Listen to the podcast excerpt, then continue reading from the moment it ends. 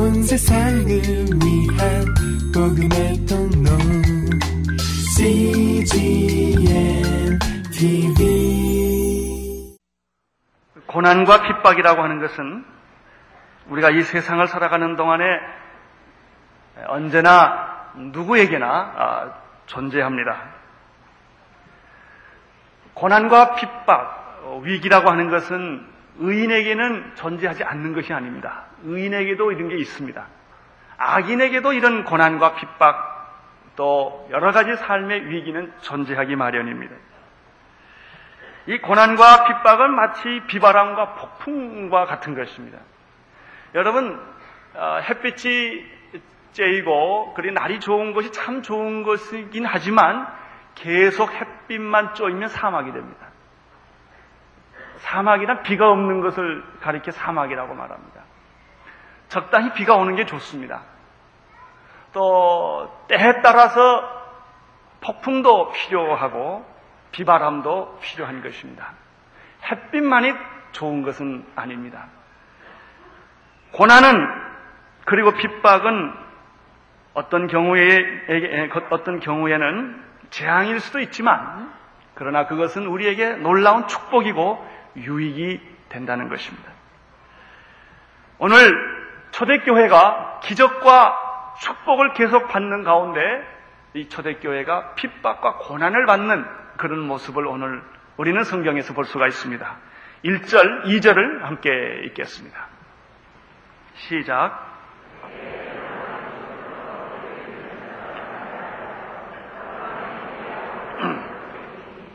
여기에 나타난 헤롯 왕은 예수님 당시에 헤롯 왕이 아니라 그 왕가의 손자 어, 세례 요한을 죽였고 예수님을 신문했던 헤롯 아, 안티파스의 조카에 해당하는 그런 헤롯입니다. 아, 이 사람이 지금 교회를 핍박하고 있는 것입니다. 심지어 예수님의 사랑했던 제자 중의 하나인 야고보를 칼로 어, 죽인 일이 있었습니다. 예수님의 제자들을 보면은 사도 요한, 요한 계시록을 썼던 사도 요한을 빼놓고는 거의 다 순교를 했습니다.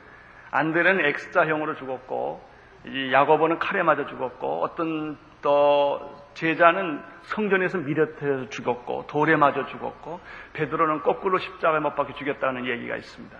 많은 예수님의 제자들이 이렇게 순환을 당합니다. 오늘은 야고보가 칼에 맞아 죽는 그런 경우를 보게 됩니다. 우리는 가끔 이런 질문을 합니다.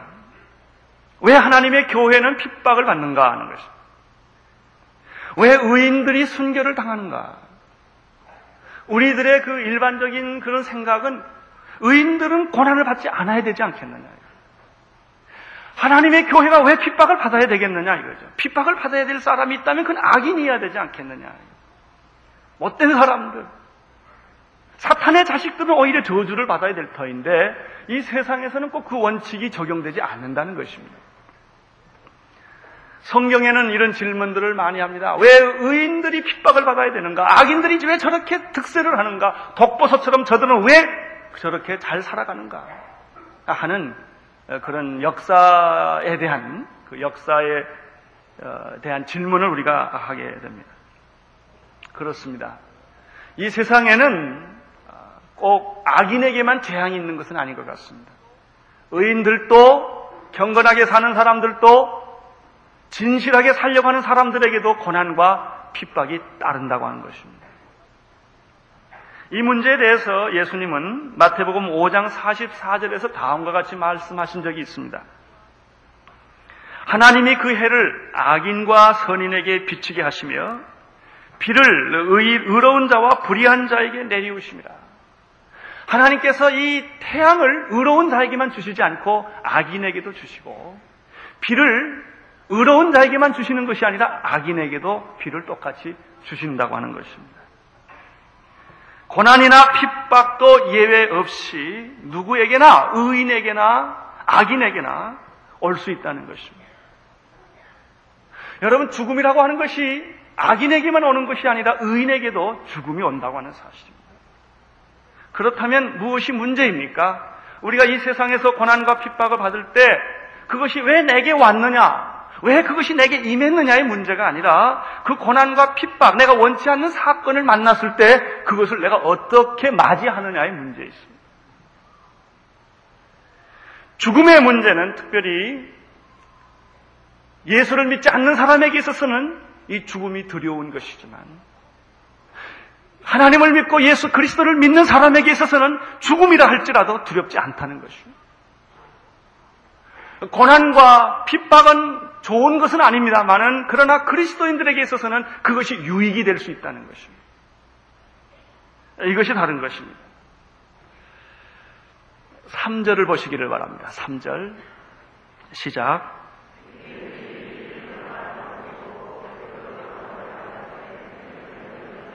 예, 헤롯은 야고보를 죽이고 보니까 예수 그리스도를 반대하는 유대인들이 그렇게 좋아할 수가 없어요. 그래서 그는 이제 야고보만 죽일 것이 아니라 베드로까지 잡아서 죽인다면은 자기는 굉장한 인기를 얻을 수 있겠다는 생각을 하게 됩니다. 우리는 여기서 헤롯의 정치적 제스처를 봅니다. 헤롯의 관심은 그것이 진리냐, 진리가 아니냐의 문제가 아닙니다. 더 중요한 것은 백성들이 좋아하느냐, 안 하느냐 있었다는 것입니다. 그렇습니다. 헤롯의 선택 기준은 백성들이 좋아하느냐, 안 하느냐 하는 여론이 있었다는 것입니다. 여러분, 그것이 진리냐, 아니냐가 중요하지, 백성들이 좋아하느냐, 좋아하지 않느냐가 중요한 게 사실은 아닙니다. 이런 의미에서 여론 정치는 망하게 되어 있는 것입니다. 사람을 의식하는 물론 정치라는 것은 사람을 의식하는 것입니다만은 하나님을 두려워해야 합니다. 그것이 진리냐 아니냐에 대한 관심이 있어야지 사람들이 나를 좋아하느냐 좋아하지 않느냐 사람들이 박수를 치느냐 박수 치지 않느냐의 기준을 삼는다면 위기에 부딪히게 된다는 것입니다.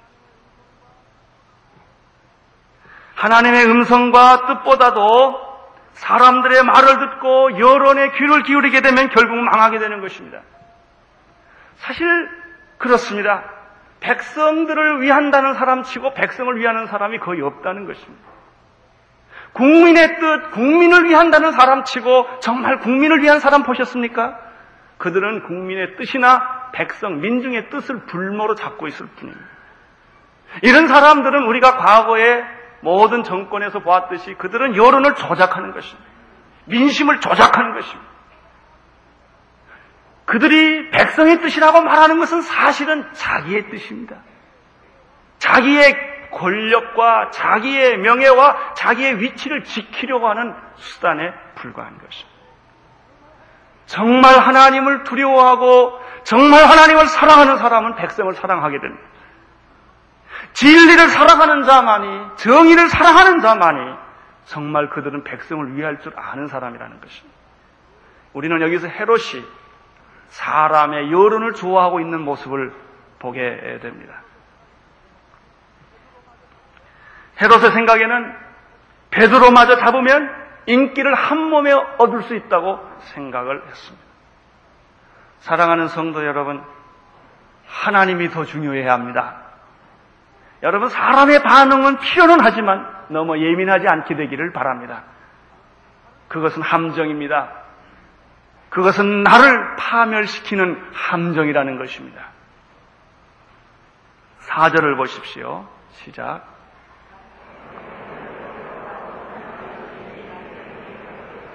결국 헤롯은 베드로를 체포를 했습니다. 여기 체포를 하는 걸 보니까 군사 4명을 네패에 맡겼다고 말했습니다.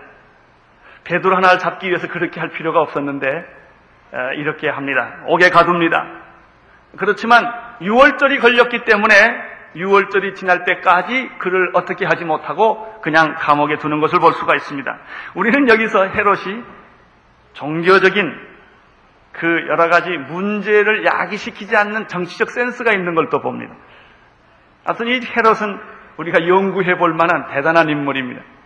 두 얼굴을 가진 이 세상에 야망을 가진 권력을 가진 그런 하나의 대표적인 그 인간상입니다. 드디어 결국은 베드로는 감옥에 잡히게 되었고 초대교회 공동체의 사람들은 그 지도자를 뺏기게 된 것입니다. 지금까지만 해도 이 초대교회는 사도행, 사도행전에 나타난 초대교회는 성령의 강력한 역사로 만들어진 조직이었지만은 세상에 아직 뿌리를 내리지 않는 그런 허술한 조직이었습니다. 힘이 있었지만 지도자를 하나 빼버리고 나면 오합지절과 같은 어, 그렇게 되기 쉬운 조직이었습니다. 그들은 갑자기 지도자를 잃어버렸습니다. 지도자를 잃어버렸을 때 그들은 어떤 행동을 했습니까? 이게 굉장히 중요한 것입니다. 오늘 이것이 여러분에게 드리고 싶은 메시지입니다. 5절을 보시기를 바랍니다. 5절.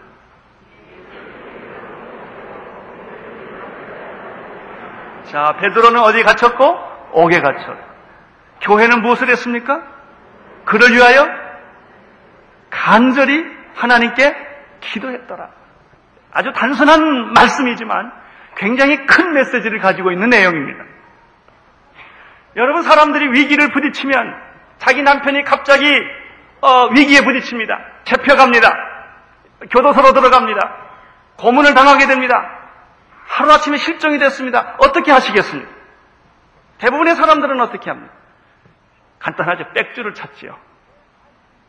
이 남편을, 내 아내를, 내 아이를 내가 지금 당하고 있는 사업의 위기를 구원해 줄 수 있는 도움을 줄 수 있는 어떤 권력자를 찾게 되는 것입니다. 그걸 먼저 쑤셔보는 것입니다. 그 다음에 그것이 안 되면 돈을 푸는 것입니다. 돈도 풀어봐서 해보는 것입니다. 어, 권력도 없고 돈도 없으면 육탄전으로 나갑니다. 데모를 합니다. 우리가 지난 정권에서 민주화를 하면서 하던 교회 지도자들이 있었는데 그 지도자들이 교회에 잡히면 가서 데모를 합니다. 아우성을 합니다. 돈도 없고 권력도 없으니까 그냥 몸으로 그냥 소리 지르고 따라갑니다. 근데 성경을 보십시오. 오늘 저들은 데모하지 않았습니다. 연판장을 돌리지도 않았습니다. 여론을 만들지도 않았습니다. 신문을 이용하지도 않았습니다. 텔레비전을 이용하지도 않았습니다. 그분들은 모여서 의논이나 회의를 한 것이 아닙니다. 세미나를 하지도 않았습니다. 그들은 권력층을 찾아가지도 않았고 문제를 해결해 줄 수 있는 방법을 찾지도 않았습니다. 쉽게 말하면 세상적인 방법을 선택하지 않은 것입니다. 사람들은 쉽게 세상적인 방법을 급하면 찾게 되는 것입니다. 그러나 이 사람들은 무엇을 했습니까? 그런 방법을 택하지 아니하고 그들은 하나님 앞에 나갔던 것입니다. 오늘 성경에 보면 베드로가 옥에 갇혔을 때 교회는 저는 가로치고 이런 말을 넣고 세상적, 세상적인 방법을 택하지 않고 베드로를 위하여 간절히 뭐 했더라? 기도했더라. 중보기도했습니다. 그렇습니다. 사랑하는 성도 여러분, 나는 오늘 여기에 나타난 말씀에 비추어서 여러분에게 이런 도전을 하고 싶습니다. 여러분들도 누구를 막론하고 여러분이 의롭게 산 사람이건 불의하게 산 사람이건 여러분 나름대로 고난과 위기가 있을 것입니다. 예외 없이 모든 사람들에게는 다 위기의 순간들이 있습니다. 예외 없이 모든 사람들은 내 인간의 힘으로 감당하기 어려운 일들이 있습니다. 예외 없이 모든 인간들은 억울하게 당하는 일들이 있게 됩니다. 그때 어떻게 하십니까? 사람을 찾아가지 마십시오. 여러분의 지혜와 여러분의 능력과 여러분의 방법에 의존하지 마십시오. 이런 위기가 오면, 고난이 오면, 죽음이 오면, 핍박이 오면, 여러분이 맨 먼저 찾아야 할 분은 하나님이십니다. 하나님을 찾아야 합니다. 공중에 매가 나타나면 암탉은 자기의 병아리를 날개 품 안에 감추는 것입니다. 여러분, 위기가 오면 우리는 하나님의 품 안에 들어가야 합니다. 피난처 되시는 하나님에게로 피난을 해야 합니다. 그것이 최선의 방법입니다. 아직도 오늘 이 교회 새벽 기도에 700명이 안 된 걸 보니까 아직도 사람을 많이 찾는 것 같습니다. 와서 무릎 꿇고 기도해야 합니다. 환란을 당하나 피난처 있으니 이, 이곳으로 오라. 그런 찬송가가 있습니다. 그렇습니다. 만세 반석 있으니 내가 들어갑니다. 여러분, 우리 하나님은 피난처이십니다. 모든 인생의 진정한 피난처이십니다. 여러분이 어려움을 겪고 있을 때, 핍박을 당하고 있을 때, 누명을 쓰고 있을 때, 고난을 겪고 있을 때, 여러분이 맨 처음 찾아야 할 분은 여러분 자신도, 여러분의 주변에 있는 권력도, 돈도 아닙니다. 하나님에게 피신하시기를 바랍니다. 하나님을 찾아야 합니다. 하나님만이 응답입니다. 여러분이 하나님 품 안에 있게 되면 일단 안심을 하게 되는 것입니다. 오늘 제가 예배 끝나고 우리 기도할 일들이 몇 가지가 있는데 우리 오늘 오신 우리 성도님 가운데 홍콩에서 오신 우리 이현호 김선미 자매님의 아이 원우가 태어나자마자 고안에 종양이 생겼어요. 또 우리 성도님 가운데 이원영 우리 안석진 자매 이번에 아이를 낳는데 심장에 구멍이 생겼어요. 어떻게 하시겠습니까? 여러분이 제일 먼저 찾아야 할 분은 하나님이십니다. 하나님에게 피하십시오. 그 다음에 하나님 앞에 와서 뭘 해야 됩니까? 간단합니다. 하나님께 매달려야 합니다. 그 매달리는 것이 기도입니다. 베드로를 빼앗긴 초대교회 성도들은 오순절날 다락방에 모여서 합심해서 기도했던 것처럼 그들은 힘을 다하여 합하여 기도했던 것입니다. 기적은 언제 일어납니까? 교회가 연합하여 기도할 때 기적이 일어납니다. 나는 아직까지도 38선이 무너지지 않는 것은 우리 교회의 기도가 부족하다고 생각을 합니다. 믿는 사람들이 생각만 했지 모여서 정말 기도하지 않았기 때문에 제가 교회를 수없이 다녀보지만은 정말 통일을 바라보고 통일에 한 세미나는 많지만 그것을 위해서 기도하는 사람은 거의 본 일이 없다는 것입니다. 통일을 위해서 기도하자 그러면 몇 분 하고 끝내버리는 것입니다. 우리가 이런 의미에서 이번에 6월 25일 날 여의도에서 오후 토요일 날 4시에 통일을 위해서 기도하는 모임에 전 우리 교회들이 참여하기를 저는 희망하고 있습니다. 6.25의 비극적인 그 사건을 이제는 화해와 기도로 바꾸자, 축복의 날로 바꾸자. 에 대해서 지금 21세기에서 준비하고 있는데 아, 우리 교회가 전부 전부가 가서 한꺼번에 온 교회가 한 곳에 모여서 합심해서 기도하면 기적들이 일어날 것입니다. 근데 우리는 너무나 서로를 비판하고 서로를 믿지 않고 자꾸 흩어지는 것입니다. 기도도 흩어져서 기도하는 것이에요. 합심해서 기도하지를 않아요. 초대교회들은 기도할 수 있었을 거예요. 그들은 개인으로 흩어져서 기도한 것이 아니라 한 곳에 모여서 합심해서 기도했다는 것이에요. 오늘 교회가 필요한 것은 성경 공부도 중요하고 사역도 중요하고 성령의 역사도 중요하지만 가장 중요한 것은 기도하는 것입니다. 기도하지 않는데 성령의 역사가 어떻게 일어납니까? 기도하지 않는데 전도가 어떻게 일어날 수가 있겠습니까? 기도하지 않는데 아무리 아름답고 좋은 사역들을 많이 만들어 놨다고 하지만 기도하지 않는데 무슨 일이 일어나겠습니까? 한국교회 축복은 무엇입니까? 새벽 기도입니다. 한국교회 축복은 무엇입니까? 함께 모여서 기도했던 전통들입니다. 근데 요즘 현대교회는 기도하지 않습니다. 기도가 일어나면 성령이 임합니다. 기도가 임하면 불이 임하는 것입니다.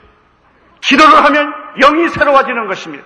기도를 하면 귀신들이 떠나는 것입니다. 기도를 하면 모든 위기들이 사라지게 되는 것입니다.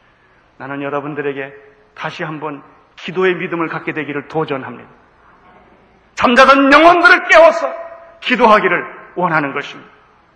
저는 오늘 온누리교회 44개 위원회가 있고 많은 프로그램이 있습니다. 교회 협력 사업이 있고 해외 선교 사업이 있고 구제 사업이 있고 국률 사업이 있는데 이 사업이 만들어질수록 저는 불안해지기 시작을 했어요.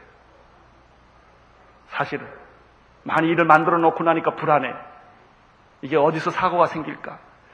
교인들이 7천 명 이렇게 뭐 어린아이까지 합하면 엄청나게 많은 교인들이 모이니까 좋기도 하지만은 이게 내 힘으로 할 수 없다는 걸 내가 요즘 점점 느낍니다. 내가 어떻게 이 교회를 목회할 수가 있을까? 하나님이 주신 이 놀라운 아이디어를 어떻게 이거 만들어낼 수 있을까? 점점 점점 나는 불가능하다는 걸 요즘 매일 느낍니다. 하나님이 하실 수밖에 없다. 성령님이 하실 수밖에 없다. 우리가 할 수 있는 것은 기도뿐이다. 기도를 하면 이 모든 일들이 되지만은 기도하지 않고 인간의 힘으로, 인간의 돈으로, 인간의 권력으로, 인간의 관계로 이런 모든 문제를 하려고 하면 계속해서 여기저기에서 문제가 생길 것이다. 그러나 기도하고 있으면 편안합니다. 걱정이 없어져요. 기도를 안 하고 있으면 불안해져. 그렇습니다.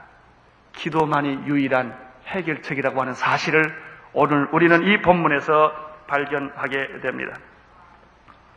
기도는 그 신앙을 결정합니다. 어떤 기도를 드리느냐가 어떤 신앙을 갖느냐를 결정합니다. 무신론자들에게는 기도가 없습니다.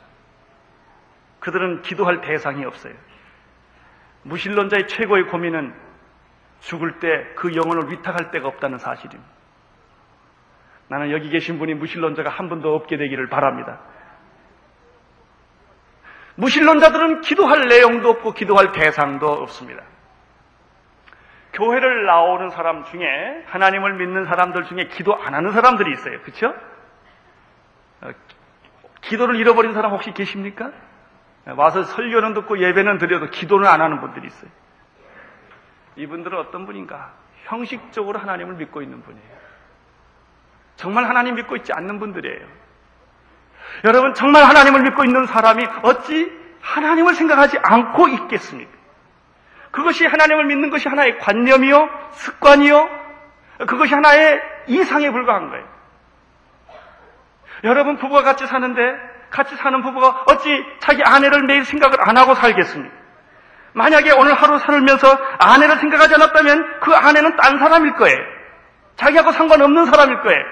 한 방에서, 한 집에서 살지만 하루 종일 아내를 생각하지 못한, 않았다면 그건 부부가 아닐 거예요. 퇴근하고 집에 가서야 아, 아내가 있구나. 이런 걸 깨닫는 사람이 있다면 큰일 날 거예요, 그거는. 그렇습니다. 여러분, 내가 하나님을 믿는다는 말은 하나님이 항상 내 머릿속에 있다는 말이에요. 그분과 항상 날마다 무슨 대화를 하고 있다는 거예요.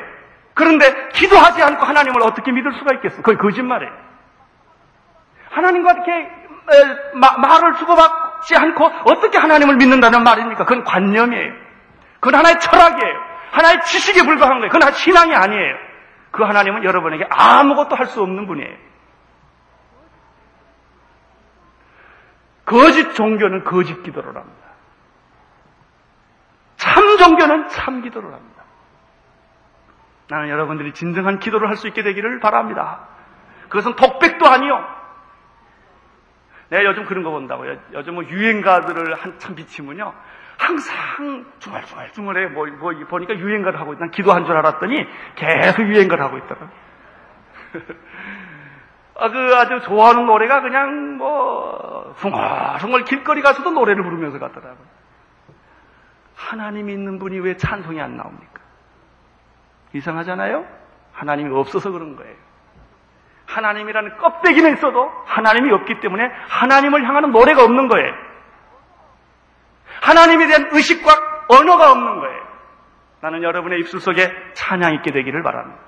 여러분의 입술 속에 기도가 있게 되기를 바랍니다. 예배 시간에만 기도가 있는 것이 아니라 삶 속에 그런 대화가 있게 되기를 바랍니다. 기도는 여러 가지 성격을 가지고 있어요. 대화하는 기도가 있죠. 우리가 보통 사랑하는 사람과 말을 주고받듯이 그냥 길을 걸어가면서 어, 그렇게 혼자 있는 시간에 늘 하나님과 이렇게 생각을 주고받아요. 하나님 말씀에 이런 말씀을 저에게 주셨죠. 저는 그 말씀을 받고 오늘 위로를 받았습니다. 하나님 감사합니다. 내 생각은 오늘 이렇습니다. 하나님하고 우리 얘기를 하는 거예요. 어, 그런 기도가 있을 수가 있죠. 그렇게 하나님과 기도를 깊이 하다 보면은 하나님에 대한 기도가 찬양으로 변해요.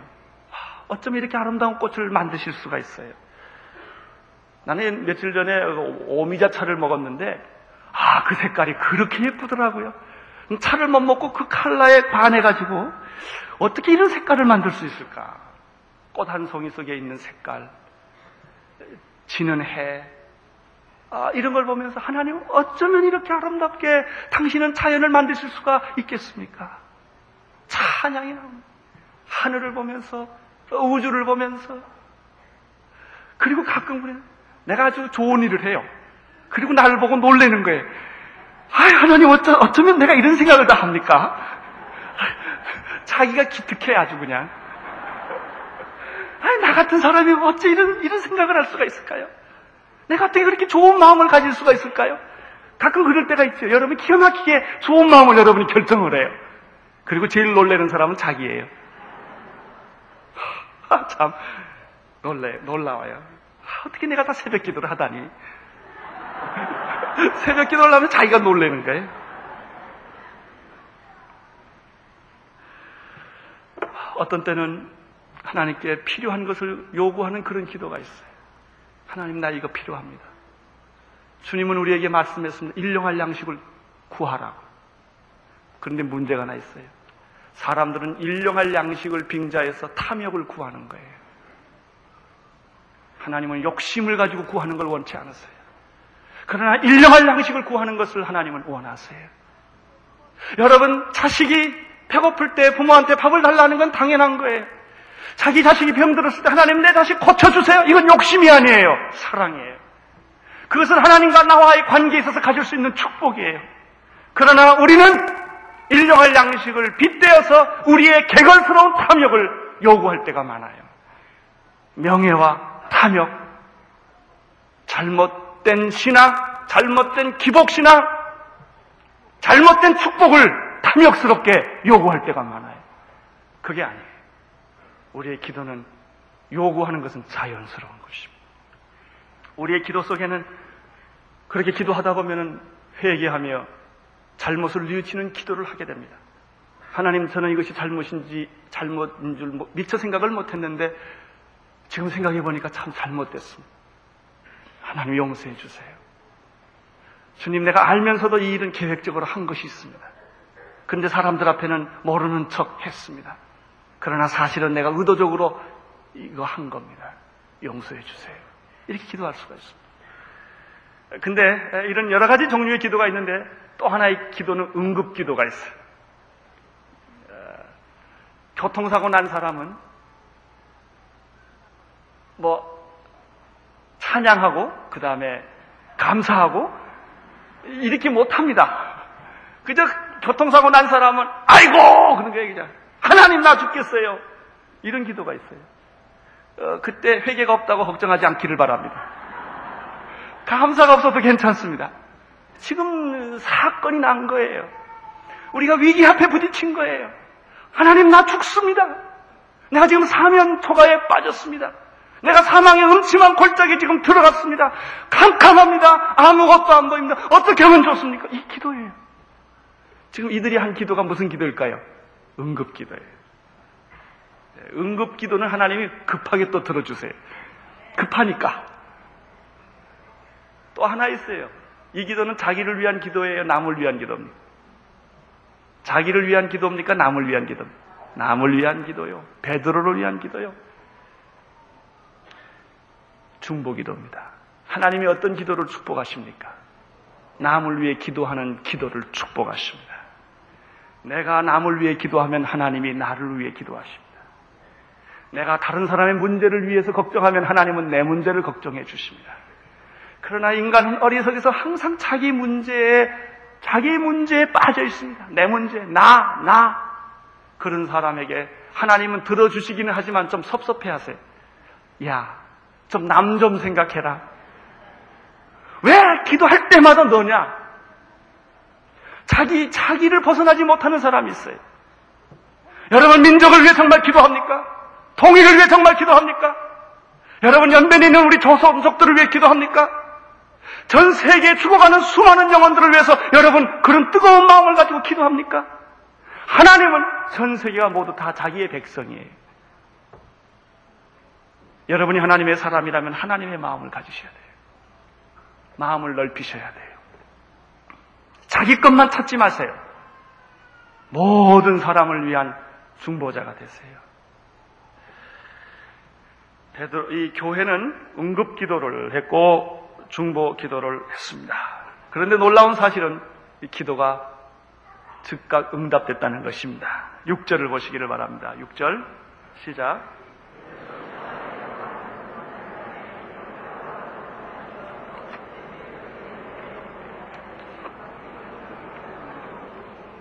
여기 재밌는 것은 헤롯이 잡아내려고 하는 그 무슨 밤에?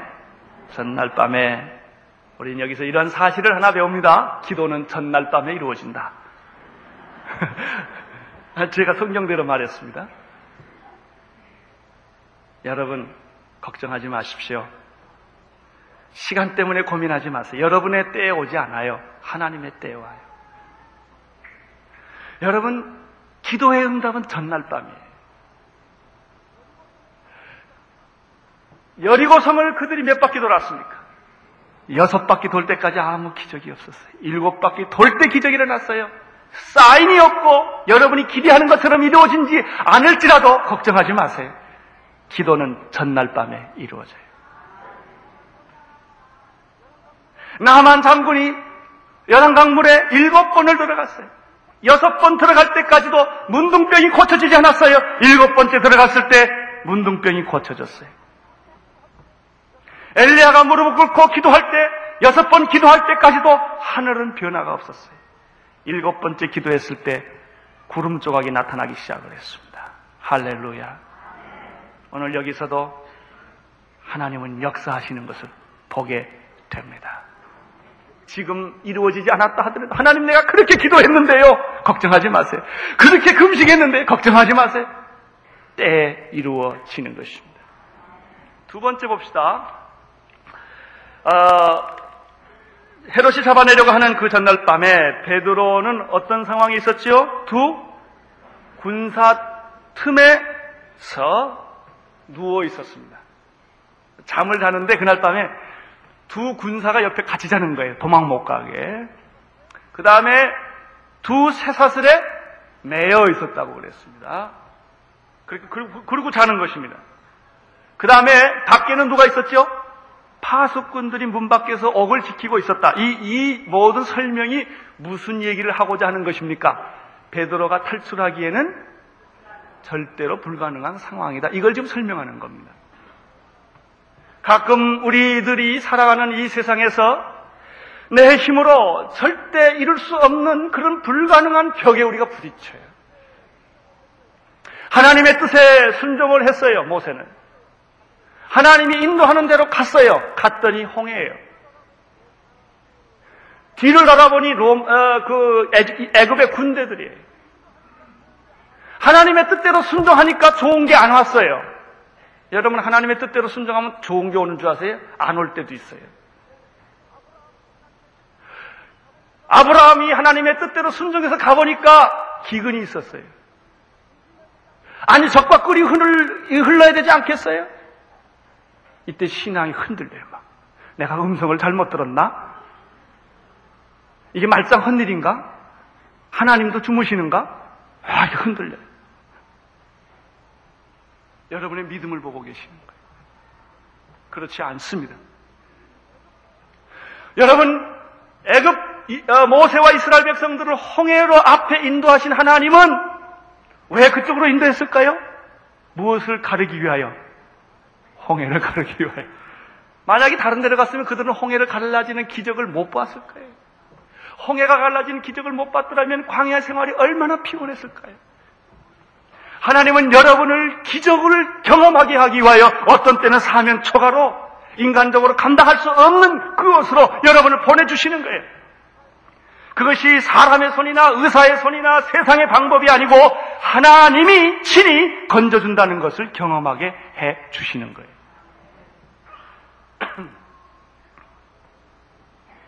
불가능한 상황 때문에 좌절하지 않게 되기를 바랍니다. 벽이 없다고 눈물 흘리지 마십시오.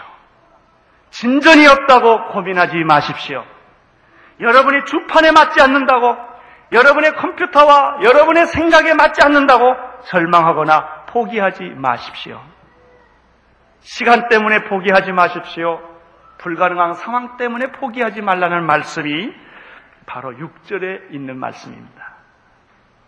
자, 이제 7절, 8절을 읽겠습니다. 시작.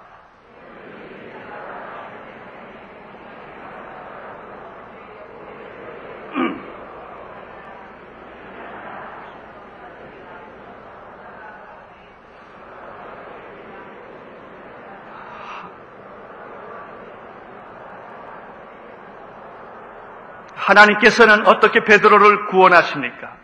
아니 베드로를 구원한다는 것보다는 어떻게 성도들의 합심하며 기도하는 그 기도를 응답하고 있습니까?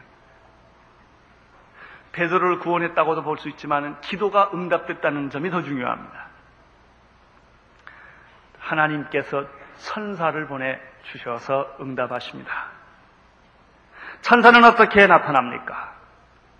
호련이 나타났습니다. 오순절날 성령이 어떻게 임했습니까? 호련이 임했습니다. 주의 천사가 나타났습니다. 여러분, 천사는 실제합니다. 하나님이 부리는 영으로서 구약에서는 그룹들로 나타납니다. 거룩, 거룩, 거룩하다라고 그룹들이 나타나는데 바로 이 하나님의 그룹들이, 하나님의 천사들이 있는 것입니다. 신약에는 이 천사 이름들이 몇 개 나타납니다. 가브리엘이라는 천사가 나타납니다. 미가엘이라는 천사가 나타납니다. 이 천사들은 다 자기 역할이 있습니다. 하나님께 경배하고 찬양하는 역할을 가진 천사가 있고 기쁜 소식을 전하는 천사들이 있고 아, 마귀와 싸우는 천사들이 있고 우리를 보호해주는 그런 천사들이 있습니다. 놀라운 사실은 천사가 나타날 때 무엇이 있었습니까? 주의 천사가 곁에 섬에 옥중에 뭐가 나타났죠? 광채가 나타났습니다. 그렇습니다. 천사가 나타나면 빛이 옵니다. 나는 여러분의 마음속에 이 빛이 있기를 바랍니다.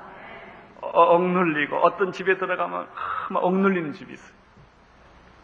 아, 특별히 우리가 죽을 때 천사들이 오셔요. 우리 죽음을 이끌어가 주세요.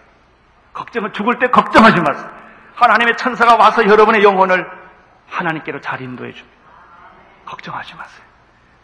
여러분 천사가 임하면 내 마음이 기뻐져요. 이 천사는 실제로 존재하는 것입니다. 천사는 사람들과 함께 있습니다. 여기 성경에 보면 곁에 섰다고 말했습니다. 바로 여러분은 하나님의 부리는 영인 천사, 여러분을 돕는 그 천사들이 바로 여러분 옆에 있을 수 있는 것입니다. 어떤 사람은 그걸 보기도 합니다. 어떤 사람은 못 볼 수도 있습니다.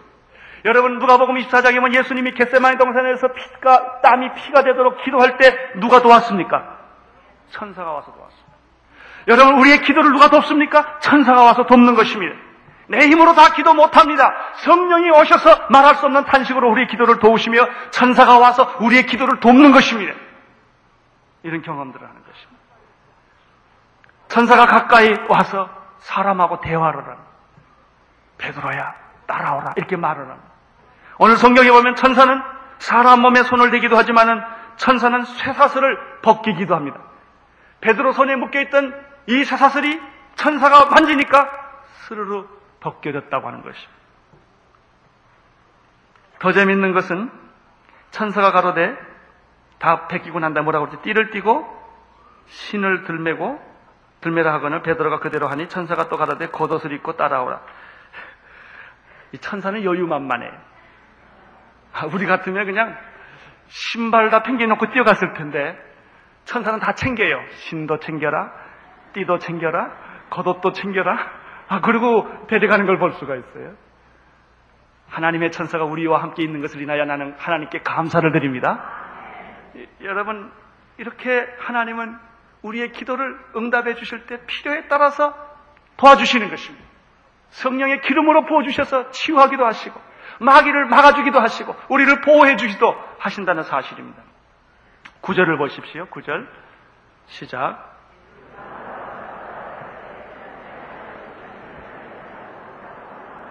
이 일을 당하고 있는 베드로마저도 사실은 꿈이냐? 생시냐? 그 말입니다, 구절에. 어, 따라 가긴 갔는데 꿈꾸는 것 같아요. 환상을 보는 것 같아요. 아마 가면서 계속 이렇게 좀 꼬집어 봤을지도 모르겠어요. 사실 베드로 자신도 믿을 수 없다는 얘기예요. 근데 그런 일들이 실제로 있다는 얘기입니다. 여러분의 생애도 있습니다. 제가 오래전에 들었던 한 간증이 생각이 납니다. 연예인 교회 때 들었던 간증인데 미국서 오신 어떤 한 40대 넘은 주부가 은혜를 받고 와서 간증한 이야기였는데 자기가 불교를 믿는 가정에 태어나서 좋은 가문의 집에서 결혼을 했습니다. 결혼을 했는데 결혼해서 아기를 낳는데 기형아를 낳았습니다. 사람 같지 않은 아이를 낳은 거예요. 너무 기가 막혀서 그 일을 쉬쉬하고 유전이 유전적인 무슨 잘못된 일인가 다 조사를 해봤지만 발견할 수가 없었어요. 결국 한국의 시설이 나쁘기 때문에 그 아이는 죽고 말았습니다. 이 일로 인하여 가정에 어려움이 생겼습니다. 주변에 어려움이 생겼습니다. 이 부부는 미국으로 이민을 갔습니다. 미국에 가서 아기를 낳는데 똑같은 애를 또 낳은 거예요. 그래서 그 아이는 병원에서 치료를 받고 살게 되었습니다. 그 일로 나이 부부는 이혼을 했습니다. 믿음이 없기 때문에. 하나님이 없기 때문에. 이 여자는 죽고 싶었어요. 자기 인생이 비참했어요. 그 아이를 맡겨놓고 너무나 방황을 하다가 결국은 자살하려고 했는데 그때 어떤 분이 자기에게 전도를 해서 전도 집회를 가게 됐다고 합니다.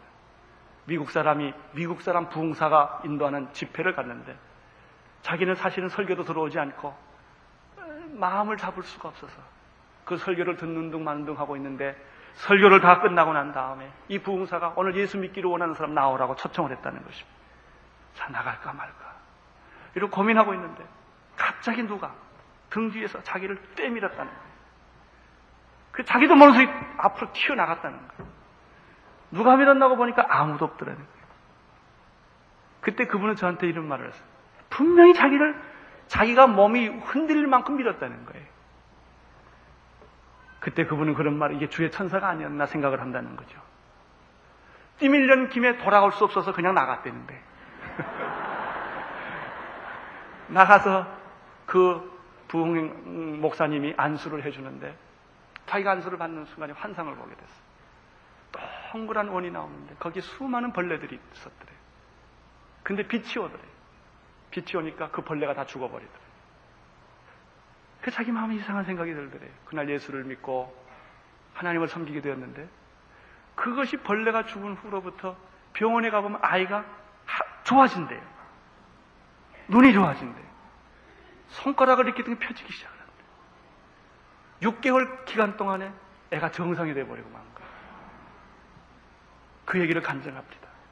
그래서 걔는 병원에서 퇴원해가지고 핸디캡이 다니는 학교를 다녔는데 계속해서 좋아져서 정상적인 스쿨에까지 아이가 들어가게 됐어요. 그 사진을 저에게 다 보여줘요. 이렇게 됐을 때 사진하고 정상적으로 국민학교를 다니는 사진하고 울면서 자기가 그래서 신학교를 들어갔다고 재혼하지 않고 주를 위해서 남은 생애를 살겠다고 그런 사람이 기억이 납니다. 여러분 우리는 가끔 이런 얘기를 듣습니다. 참 기가 막힌 교통사고를 겪었는데 몸 하나 상하지 않고 살아났다는 얘기를 듣습니다. 지난번에 우리 새벽기도 나왔던 우리 그 피아노 치는 패밀리 중에 한 분이 어디를 가다가 아, 우리 그분은 저기 우리 아주 뭐 주차 정리도 열심히 하시는 분이죠. 어, 잠깐 돌아가지고 그냥 자동차가 뒤집어져서 그냥 30m를 미끄러 나갔는데 사람 하나 하나도 안 다쳤다는 거예요. 제가 그 사람의 그 패스포트를 보니까 어, 운전면허증하고 주민등록증이 반이 짤짤려서 얼마나 이게 무섭게 교통사고가 났는지 그 참 알 수가 없다는 거예요. 예, 우리는 가끔 그런 얘기를 듣습니다. 그렇게 위험한 상황 속에서도 머리털 하나 상하지 않게 구원받을 수 있다는 것입니다. 오늘 우리는 그러한 사실들을 여기서 보게 됩니다. 10절을 보십시오. 시작.